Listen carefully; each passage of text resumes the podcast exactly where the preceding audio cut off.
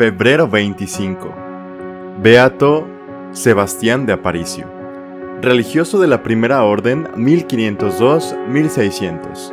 Beatificado por Pío VI el 17 de mayo de 1789. Sebastián de Aparicio nació en 1502 en Gudena, España, de padres pobres pero piadosos. Todos los días conducía el rebaño a pastar y dedicaba los ratos libres a la oración o a visitar iglesias o capillas. A los 15 años de edad fue encontrado por una señora rica como sirviente en Salamanca, pero no pudo soportar el ambiente frívolo a pesar de la buena paga. Prefirió renunciar al trabajo. Le agradaba la vida del campo, el contacto con la naturaleza que lo conducía al Creador.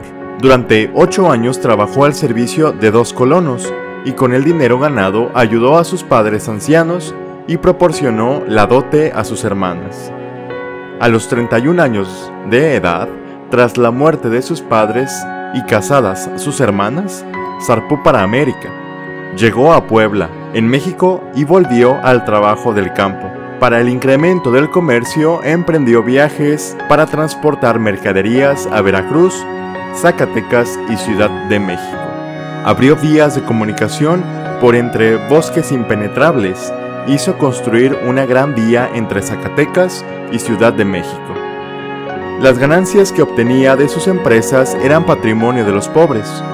Daba con generosidad a los necesitados, transportaba gratis mercancías y personas, prestaba dinero sin exigir la devolución, se interesaba por librar a los prisioneros y dar libertad a los esclavos. Los indios lo respetaban y admiraban. Absorto en esta vida dinámica, siempre sabía encontrar tiempo para la oración, la penitencia y los sacramentos, y para la participación en la Santa Misa. A menudo el demonio lo atacó con fuertes tentaciones, pero nunca logró vencerlo. En 1552 cedió a otro su empresa, cerca de la Ciudad de México, consiguió una granja y se dedicó a la agricultura y a la ganadería. Se casó y de común acuerdo con la mujer hizo voto de castidad. Después de un año enviudó y decidió pasar a segundas nupcias con una virtuosa mujer, con la cual vivió en perfecta continencia. Poco después murió también la segunda mujer. El 2 de junio de 1573, a los 71 años de edad, decidió realizar un viejo sueño. Pidió y obtuvo vestir el hábito del hermano menor en el convento de Ciudad de México.